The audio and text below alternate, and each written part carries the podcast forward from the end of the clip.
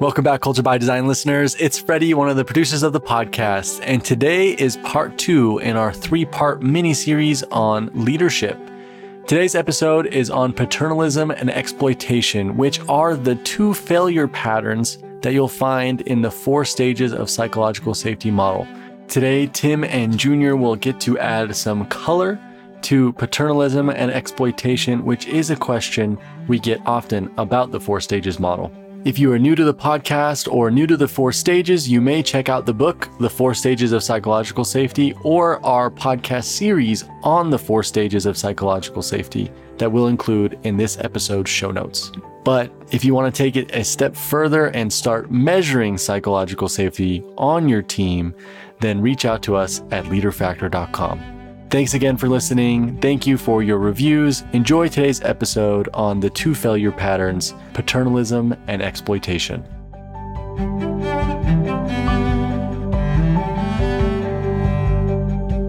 Welcome back, everyone, to Culture by Design. I'm here with Dr. Tim Clark, and today we'll be discussing the failure patterns inside the four stages of psychological safety paternalism and exploitation. Tim, how are you? Doing great. Really looking forward to this discussion. This is going to be, I think, something that is very practical for anyone who is managing other humans. Or who knows another human. Well, that's true. You don't even need to be managing them.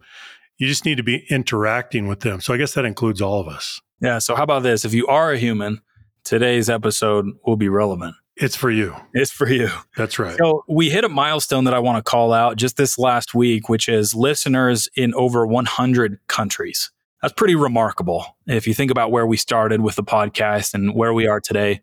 So a big thank you to all of you who tune in regularly to share, to listen, and to interact with us on the podcast. We really appreciate you and your listenership. So, Tim, I wanted to start off today with a quote from Robert Heinlein, who's a sci fi writer. And here's what he says No matter where or what, there are makers, takers, and fakers. Incredibly insightful quote. It really is. It's so true to life. It is. And we're going to be talking about those three categories today. I think it's an appropriate umbrella for today's discussion. So, if you're familiar with the four stages model, you may recall that there are two areas on the model that we want to stay away from. we we call them the failure patterns and they include paternalism on one side and exploitation on the other. But in order to understand them, it's important that we first understand the basics of the four stages model. So, for those listening who haven't seen the model, or if you have, we'll link a copy of the model in the show notes so you can follow along as we describe it. So, Tim, in 30 seconds, can you describe the origin story of the four stages? I feel like that's an appropriate place to start. Where does this come from? Well, it comes from an anthropological study that I did over a period of years with many organizations, trying to answer this question. If psychological safety is so important, if it's the enabler for so many positive outcomes and for human flourishing itself, how does it develop?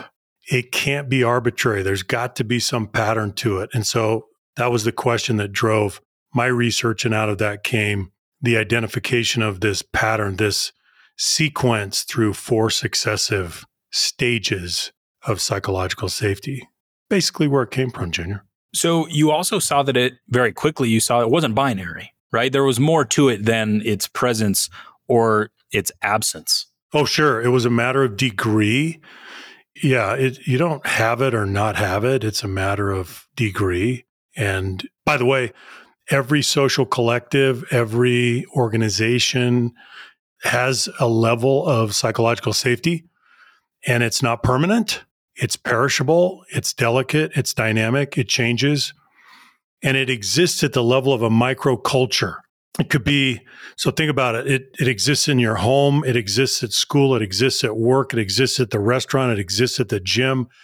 Everywhere you go, there's a microculture. And that microculture can be characterized with a certain level of psychological safety. And we found that it develops based on, or it's a function of two variables. So these are the axes to the model. So if you're looking at the model on the one axis, you'll see respect. Do I respect you and value you as a human being? And on the other axis, permission. Do I give you an appropriate level of autonomy and allow you to contribute and create value? And as Tim said, psychological safety develops across four stages that mirror the sequence of natural human needs. So, in an environment, as respect and permission increase together, you'll move kind of diagonally, if you're looking at the model, through these four stages. So, as respect and permission increase, we move through the four stages. First stage is stage one inclusion safety. Do I belong? Am I included? And there are social exchanges that go along with each of the stages. The first is inclusion in exchange for human status and the absence of harm. Now, I want you to think about that because it's easy to gloss over. If you're human and you're not presenting me with harm, then I'm obligated to include you. And I use the word obligated very intentionally. This stage one inclusion safety is something that every human is owed. This is not a stage that we earn. That's a strong word, Junior. Owed. It is. So entitled? Entitled. That's not a, a word that uh, we use very often. It's not a word that I use very often. We use it sparingly and intentionally, but we're using it sparingly and intentionally here. This is where it all starts. This is arguably the most important stage. It's the foundation if this doesn't exist, it's going to be very difficult to sustain the other stages of psychological safety. This is what anchors us, it's what we build on. And inside stage one, I want to take a detour for a second. It's not really a detour, it's more of a deeper dive in into the fact that humans have inalienable rights. And these inalienable rights are universal. They are non-transferable often we just gloss over this when we're talking about stage one and we, we immediately go through the stages but i want to send or spend some time here. These inalienable rights are, are pre-political in the sense that they're not created by people. They're not created by society. They set the standard for politics. So that's what i mean when i say that they are pre-political. They're not born of politics. They owe their existence not to authority or tradition or culture but to basic, fundamental, innate features of our humanity. They're not founded on custom, they're not founded on law, they're not founded on preference. Or the regime under which you live, or yeah. anything like that. No, and they don't vary place to place. These are innate to every human, regardless of when or where or how you lived. And they're portable, Junior. You take are, them with you. That's right we never lose these rights because they're essential to our dignity, our capacity for freedom, and those things that are woven into our human nature. So, that being said, you know, we mentioned that they're portable, they're inherent. That doesn't mean that they can't be violated. And that's where we're going to spend some time today. I want all the listeners to think about these failure patterns in the context of stage one being an obligation, being an entitlement. If we don't get this far, if we don't recognize those inalienable rights, uh, if we don't recognize them as part of our shared humanity, we're in trouble. And no, no other part of this conversation even matters. So we need to start there and get on the same page. It's worth asking the question. This may seem obvious, but do we believe this? Do you believe this? Do you believe that humans, that all humans have rights that are inseparable from their humanity and that are not part of when or where or how they live or based on some custom or law or preference. What do you think about that, Tim? No, I think that's exactly right. So that's why it makes sense to stop and take some time to think about stage one inclusion safety a little deeper. By the way, what stage one implies is that there is a sequence and the answer to that is yes, there is. That is what the four stages framework is all about is the sequence in which humans seek to satisfy their basic human needs. And if you look at the sequence, they want to be included and accepted and belong before they want to satisfy other needs. Precisely. So we move on from stage one, inclusion safety, to stage two, learner safety. Can I grow? I'm not going to go through the social exchanges, but you can look at them later. Stage three, contributor safety. Can I create value? And stage four, challenger safety. Can I challenge the status quo? Can I be candid about change? So, if you want to learn more about those four stages in detail, we did a five part series that you can go and listen to. We'll link in the show notes. So, the crux of the issue here is that we have these two axes and they're respect and permission. And different combinations of those two variables create different environments. So, let's consider for a second the possible combinations. And this is simplistic because it's always on a spectrum. But we have low, low, low respect, low permission. That's exclusion. We have high respect, high permission. That's high psychological safety, stage four. And we're not going to talk about those two. We're going to spend some time on these next two. Here's a combination for you low respect, high permission. This is failure pattern number one. I don't care about you, but I care about what you can do for me. And this is exploitation. So, what is exploitation? It's, it's treating someone unfairly in order to benefit from their work. It's making use of a situation to gain unfair advantage for oneself. Bill Watterson, the cartoonist, uh, said something I really liked. He said, if people could put rainbows in zoos, they'd do it. Why, Junior? Why? Why would people want to go grab a rainbow and then put it in a zoo? Because rainbows are beautiful and zoos make money. How about that? Okay. anything that we can corral, anything that we can domesticate, anything that we can monetize. Cage the rainbow. Cage the rainbow. That's right at least that's the pattern of, of humans and why the quote is striking because there's this element of truth to it. We tend to cage things, we tend to monetize things. And history is rife with examples of exploitation. More than examples, that's that's the story of humans from the beginning of time. We have subjugated each other. Why do we do that? Greed, financial gain. We're making revenue from the zoo tickets, power, abusive relationships, political oppression. Sometimes it's ignorance, uh, not often, but sometimes it is. Sometimes it is. Sometimes it's a lack of skill or ability. Uh, I'd say not as often, but it can be the case sometimes. It can be. You have to allow for that possibility. You have cultural norms. Sometimes in society, certain forms of exploitation may be considered acceptable. Maybe they're even encouraged. You know, it doesn't take a, a lot of engine power to go through history and find examples of that. Junior, let me give you let me give an example that I think is really interesting. I am continually astonished at how when new people come into an organization, they will pretty quickly and often without questioning, they will adopt and then perpetuate the prevailing norms in that organization even when those norms are exploitative. Let me give you an example. I was once in a in an organization doing some work and they had it was a put down culture. That was a norm that you would put each other down and it was seen as funny. It was a, apparently done in humor, but actually it was not good humor. It was hurtful, it was destructive. It was a form of exploitation, but this put down culture had been perpetuated over years. And what was astonishing to me is how new members of the organization would come in and, in a very short amount of time, adopt and then perpetuate the norm of putting down their colleagues. Isn't that interesting?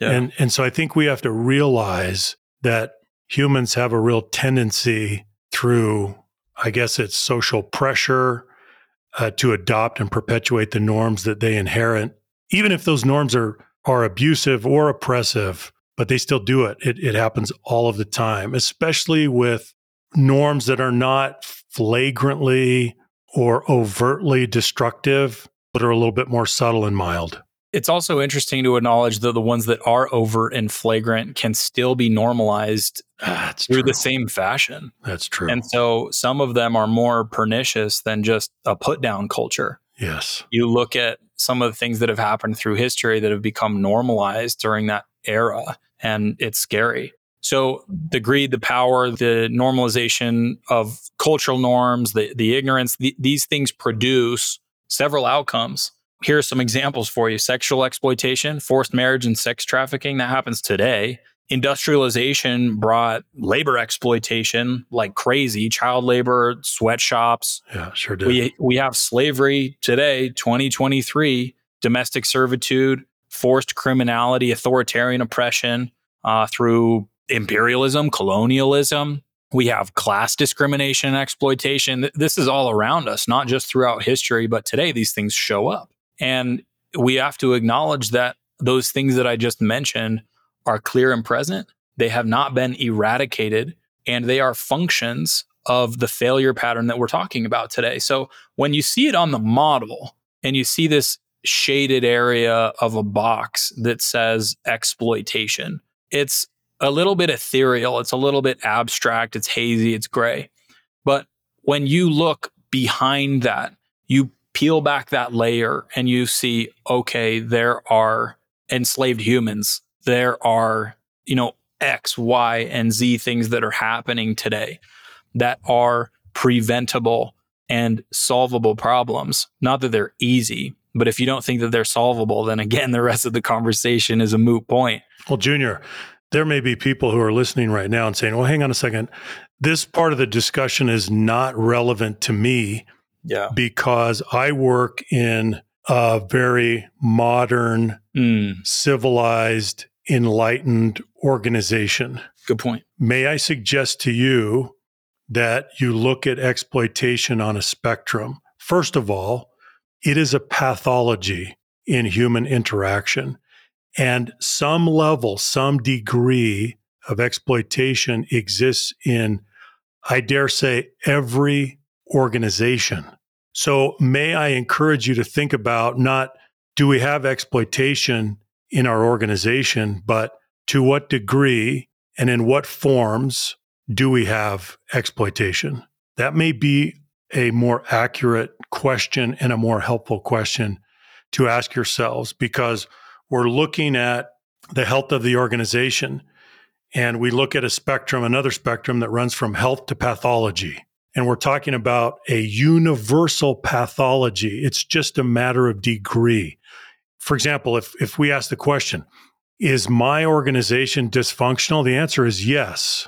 It's always yes. The only question really is to what degree is it dysfunctional?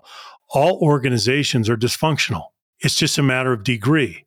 All organizations are exploitative to some degree. It may be a minute amount. And if it is, that's absolutely the most wonderful news you could ever share with me it's a matter of degree. We're talking about the common pathologies of human organization. So please don't listen to this part of this discussion and say, oh, that's about ancient history. That's about the Roman Empire. No, that's about the Industrial Revolution. No, it's about 2023. That's what we're talking about. Well, and if you notice the common thread across the eras, it's humans. So we say that all organizations are dysfunctional to some degree. Why is that? It's because they're made up of humans who are all dysfunctional to some degree. And so bringing it down to that level, I feel like is appropriate because even still, the organization can seem amorphous. It can seem big. It can seem uninfluenceable. It can seem distant in that you're not a part of it. But if we bring this down to the level of ourselves and say there is some level of pathology in my own behavior, then I feel like we can really start to unpack what's going on and take control and take responsibility for our own behavior. So, in addition to the organizational invitation, I would make a personal invitation and reiterate the definition of exploitation which is treating someone unfairly in order to benefit from their work or making use of a situation to gain unfair advantage. Are we doing this? Am I doing this? Are you doing this? Because it's likely that we're doing this to some degree. From zero to 100, maybe it's one or two, but it's probably still there. And what opportunity do we have to root that out? Because those individual decisions and those individual behaviors are what will roll up into an organizational change or an institutional change or a communal change. Those are the types of things that we have control over. It's our own behavior. And so the more people adopt that mentality, the better we will all be.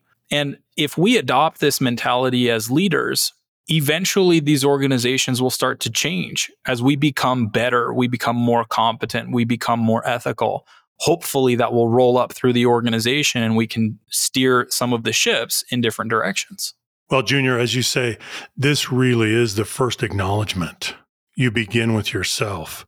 And so, as you ask yourself the question, to what degree do I exploit others? That, that's a hard question to ask yourself. But as you ask yourself that question, where does your mind go? Does it go to denial? Does it go to blame? Does it go to excuse? Where does it go? Because what what we're testing here at the beginning is we're testing the purity of your motive. We're testing how clean your intent really is as you interact with others. So, how clean is that intent? How pure is that motive? Do you have ulterior motives? Are you do you interact with an eye toward your own reward? Is your self interest appropriate? Like these are tough questions, but this is where we start. And thanks, Junior, for saying that we, we need to start at an individual level. We do. We do. And so if we ask ourselves that question and quickly dismiss it, uh, we probably have a problem. and like I said, it could be very mild. And in many cases, it is, but it's still something that we need to pay attention to. So that's failure pattern number one exploitation. Now let's look at this other combination of respect and permission high low high respect, low permission. I care about you, I value you, but please sit in the corner and don't touch anything. This is paternalism. So, paternalism can be defined a bunch of ways. Put most simply, it's the interference with the liberty or autonomy of another person with the intent of promoting good or preventing harm to that person. It's the interference, here's another one, of a state or an individual with another person against their will and defended or motivated by a claim that the person interfered with will be better off or protected from harm. I think that's really interesting. So the next thing I want to want to share is a quote from John Stuart Mill. And here's what he says. The only purpose for which power can be rightfully exercised over any member of a civilized community against his will is to prevent harm to others. His own good, either physical or moral, is not sufficient warrant. I love this quote. And if you remember the social exchange for stage one inclusion safety, it's inclusion in exchange for your membership in the human family, your humanity, and the absence of harm. If you are human and you don't present me with harm, as we said, I'm obligated to include you. So I wanted to share that quote, Tim. It, it struck home with me. It does, because we've always said, Junior, that the only justifiable grounds for exclusion would be the threat of harm your demographic, psychographic, and cultural makeup cannot provide grounds for exclusion. If you make a claim or if you make the case that you can exclude someone on their demographic profile or their psychographic or cultural profile, then you're making a claim of superiority based on what? The grand illusion of superiority? Like what else can it be? There's there are no grounds for exclusion based on demographics and psychographics and cultural attributes. And so John Stuart Mill is right. And we need to sit back and and and ask ourselves the question uh, again at a at a personal level: Are we paternalistic? Do we unnecessarily interfere with the autonomy of other people? Do we get in the way? Do we hold people back? Are we the obstacle?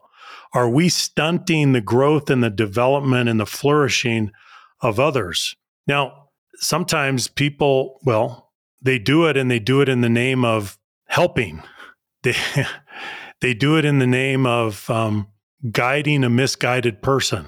We have to be very careful here. And again, paternalism is the second pathology, the uni- a universal pathology, which can be seen across virtually every organization on the planet. It's just a matter of degree. Now, for this one, though, Junior, I think there's an important distinction.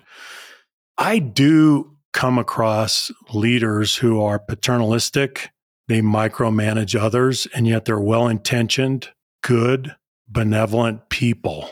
So don't you think that there's got to be some ability or skill component to this one? Absolutely. It's interesting question because why is paternalism so dangerous? It's not just dangerous from the moral perspective in that we're encroaching on someone's agency. It's dangerous to the organization because we're teaching dependence and we're teaching learned helplessness. How does that affect the adaptive capacity of an organization? It cripples it, absolutely cripples it. It puts it on ice. So, our goal as leaders should be to transfer accountability, to transfer critical thinking. And that is a skill. That's not something that most people are born good at. I don't know of a single person who does this well that never worked on it consciously, that developed the skill set. There are very specific and sometimes difficult things that we need to do to successfully do those two things, to transfer the accountability and the critical thinking. If we don't, then what do we do? We keep our people close to our chest. We put them in the corner. We don't allow them to touch very much. I also want to call out that this can be a symptom of incompetence. Sometimes people feel like they'll be found out if they let their people go and if they're not micromanaging and if they're not doing those things that cripple them. So, pretty interesting. I like your question. I see it. I see people who uh, they don't transfer accountability, they don't transfer critical thinking very well. They're holding their people back unnecessarily. That's what paternalism is all about. You're you're holding people back. You're micromanaging when they have the demonstrated capacity to do more. The track record is there, the evidence is there. And yet we continue on, we just keep going with this mode of paternalism. We're not granting to them an appropriate level of autonomy, an appropriate level of control, which, by the way, is a deeply seated human need. They need that in order to reach their potential, in order to flourish, but we're not we're not giving that to them. And for those who lead leaders or train leaders, it's important to, I think, look at the motivational profile of those people that are demonstrating some paternalism. Because, like Tim said, maybe it's well intended, uh, maybe it's just a skill gap. And that's much easier to overcome because we can go help develop the skills. Uh, if, if, they're willing and uh, they are well intended, then we can do that. So, next, I want to I want to share a story, Tim, about Michelangelo we recently stumbled upon a quote that we integrated into a couple of our slide decks uh, for some trainings. And I did some more digging, and this story fascinated me. I felt like it was appropriate to share in the context of today's conversation. So, Michelangelo in, in 1505, a little while ago, he was 30 and he was commissioned. Is that all he was? He was 30 years old. He's 30 years old in 1505. He's commissioned to build a tomb for the newly elected Pope Julius II in Rome. And the whole process was very arduous and it was marred by constant interruption and interference by the Pope, who was a bona fide micromanager. So this Julius II was okay. Julius II, the micromanager. Michelangelo, it, it was so frustrating for him that we have this story today. Precisely. So this project was supposed to take five years. It took 40 and it was never finished to the Pope's liking before he died. Uh, so it wasn't even finished until post mortem, which is kind of ironic. Yeah. So anyway, at some point, Michelangelo leaves Rome and, and goes to Florence to work. So he decides that he's not going to come to the office anymore. He's going to work remote. Yeah, he's going back to Florence yeah. So during this time, during that 40 year period, he paints the Sistine Chapel. We'll talk about that a little bit too. But he's working on this tomb and he's so frustrated because there's this paternalism that's coming from the Pope that he writes a letter directly to the Pope. And to that point, he'd been communicating through the Pope's chief architect. And he decided to go right around him and send a letter. Let's go direct, right? Let's go direct. Let's disintermediate. At this point, Julius II had died, and now we have Medici Pope Clement VII. And so he kind of overtook the oversight of this project. And here's what Michelangelo says.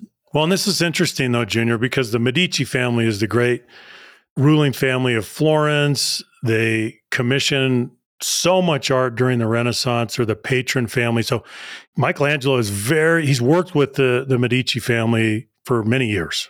So it's, a little bit lengthy, this uh, entry, this letter, but I, I feel like it's worthwhile. Here's what he says Since intermediaries often cause serious misunderstandings, I love his insight.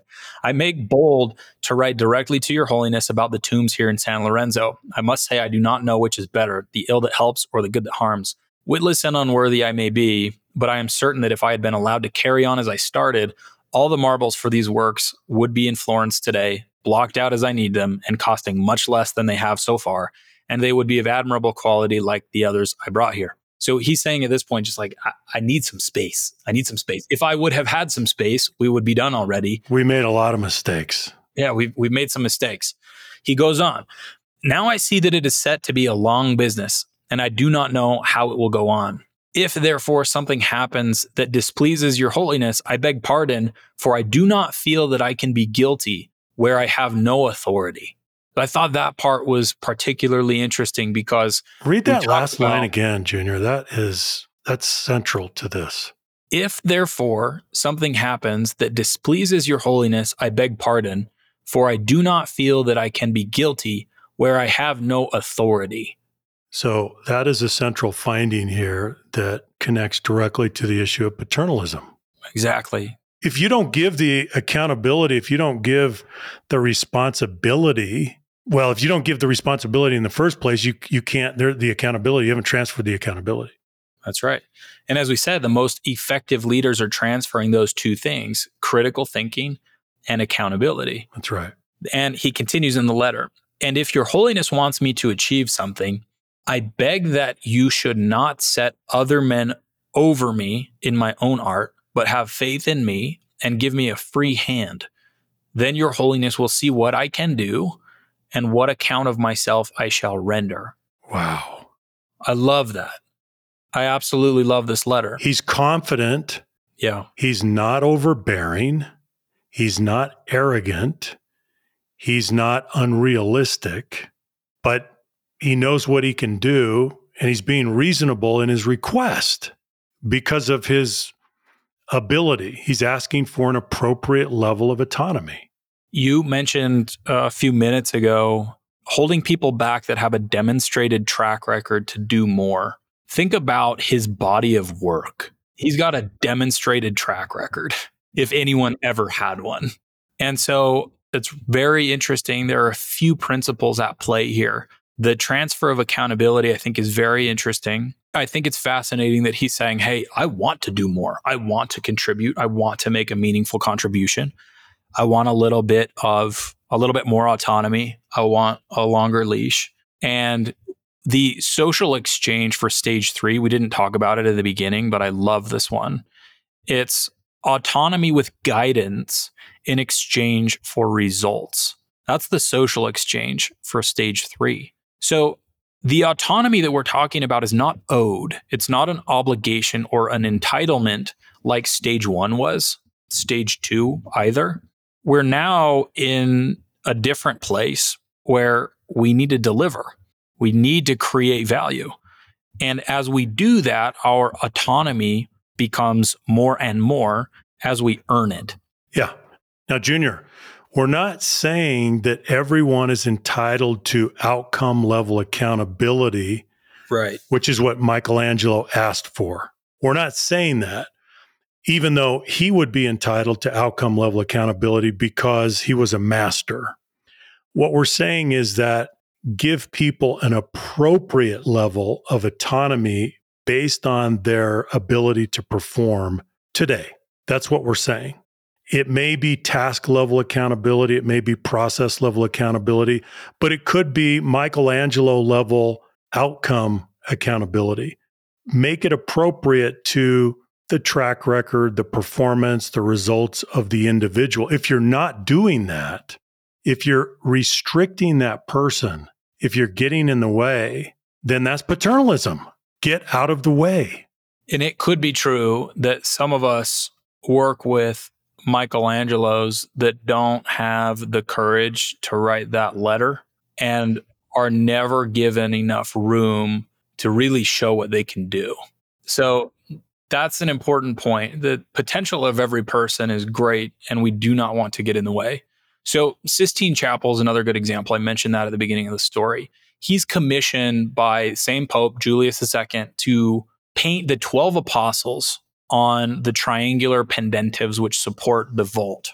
Hmm. The 12 apostles. Yep. I, I think, I mean, this is several years later after the tomb commission. So he probably had some data. And at this point, he's like, look, and I don't know if this is all true, but like, I'm going to do this the way I'm going to do this. Uh-huh. And so he demanded a free hand in the pictorial content of the whole scheme. And so he painted not just the 12 apostles, he painted a series of nine pictures. What we know today God's creation of the world, God's relationship with mankind, and mankind's fall from God's grace. And so you look at the Sistine Chapel and you see, okay, there was some more autonomy here that was maybe even demanded, but look what it created. And look what we wouldn't have if that autonomy wasn't given. So I love both of those examples. I think that they depict some of the principles that we're talking about today. So, Junior, the project was emergent. It was. The scope changed from the original agreed to scope. But if you're working with someone that is at that level of ability and has that kind of track record, then you work with them and you you have more flexibility and you come back and you revisit the scope and you revisit the content and it and it is emergent. Is that not the way that so many projects are? Is that not the nature of innovation overall as an applied discipline? This case study, this story that you're sharing, Junior, is so instructive for us as we are working with each other. It is almost 600 years later, 550, you know? That's right. So here's another reflection uh, at the end of this, which is failure pattern number two paternalism. Do we demonstrate any patterns of paternalism? Because the patterns of paternalism can be subtle, just as the patterns of exploitation can be subtle. I think that the moral obligation inside paternalism is equally apparent as with exploitation because we're interfering with the individual's ability to make choices and create value.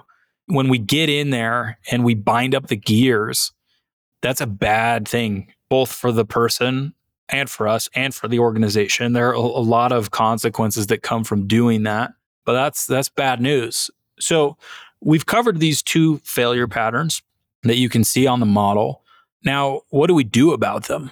How do we avoid them? And how do we get out of them if we're in them? There are a few things that I feel like we can do. And the, the first one is respect others. It's the fundamental. It's the crux of stage one inclusion safety, and it's what has to exist for anything else to exist. Is we need to respect the dignity and the autonomy of other people. People have the right to make choices. So when we interfere with that, it's not good. We should never force and we should never coerce. We should never manipulate. All of those things go against respect, that fundamental base. What do you think about respect, Tim? You think that's fair? Yeah, I think it's fair. And if we go back to exploitation and we think about that, on a spectrum. We mentioned this a little bit before that at one end, you've got the blatant, destructive, egregious forms of exploitation, harassment, bullying, public shaming, those kinds of things. those are pretty clear and they're very visibly destructive. And we know that they're wrong. We, we recoil. There's a, more, a moral reflex against those things.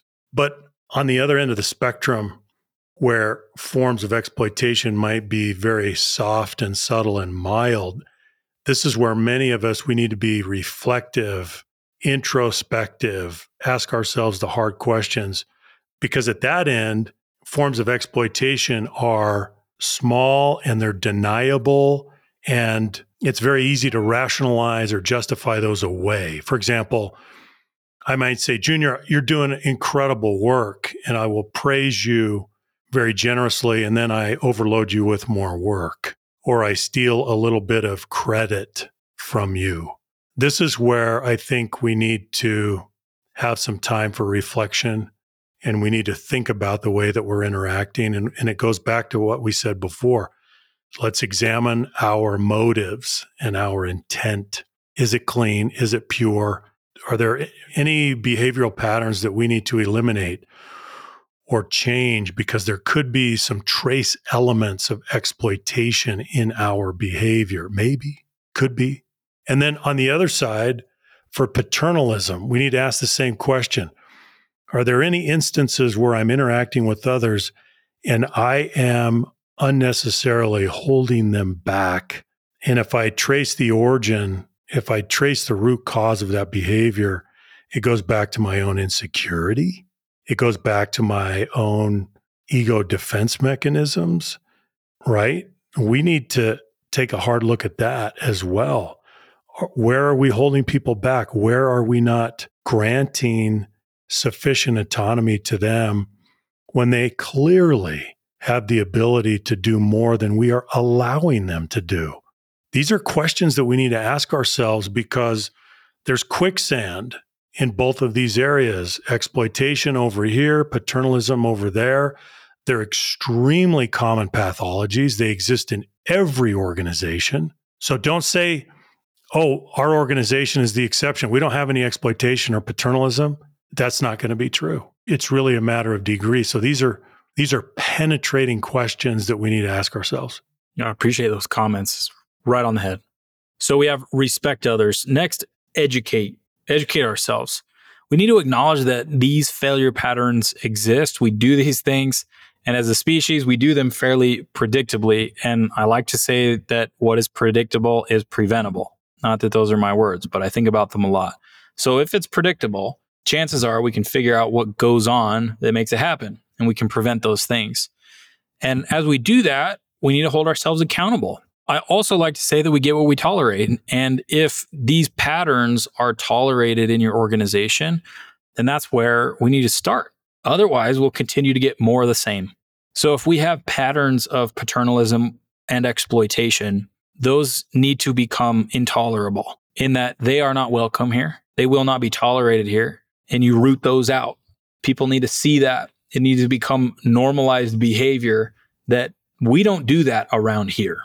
And what happens over time is that that accountability moves from top down, as we've discussed before, to peer based accountability, where people start to hold each other accountable and they'll say, no, not here. And until you really get to that point where the culture is self reinforcing, it's going to be very difficult. So there needs to be this top down pressure that's serious. Like, we mean business. This is not tolerated here.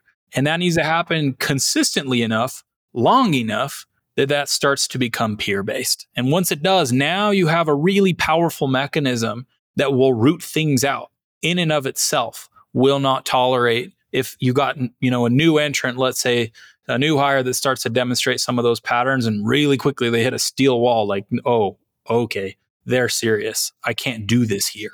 It's important. And finally, is the assumption that we're part of the problem. And as we've talked about, paternalism and exploitation happen on a spectrum. Each of us lives somewhere on that spectrum. Every organization lives somewhere on that spectrum. Maybe we tend towards paternalism, maybe we tend towards exploitation, but it's an invitation to all of us, myself included, to examine our behavior and identify things that we can improve. Because chances are, well, chances are 100% that we can find something that we can tune up, that we can make marginally better and as we do that, we'll become better and better. Our organizations will become better and better. I love that, Junior. So, in conclusion, I want to come back to that first quote from Robert Heinlein. No matter where or what, there are makers, takers, and fakers. So, our invitation today is to be a maker. Don't be a taker. Don't be a faker. Treat people with respect. Give them permission and room to contribute. Tim, any final thoughts as we wrap up today? I couldn't have said it better. Makers, takers, and fakers. I guess there's temporary satisfaction in being a taker, short term rewards, but in the long term, it's not pleasant. The consequences come. You don't feel good about yourself. But when you're a maker, when you're contributing to the growth and the development of others. There's deep satisfaction in that. You're able to rejoice in the success and the accomplishments and the achievements of those around you. There's no better reward.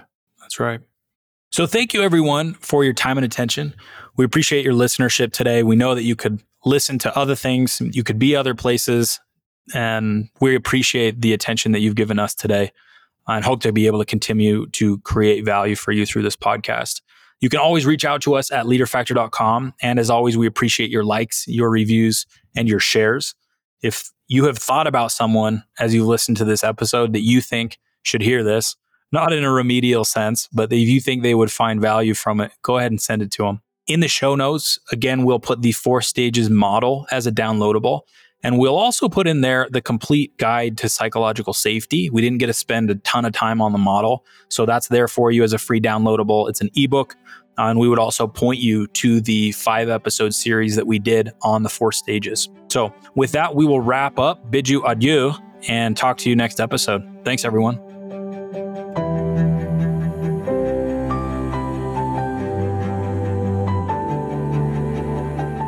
Hey, Culture by Design listeners, you made it to the end of today's episode. Thank you again for listening and for making culture something that you do by design and not by default.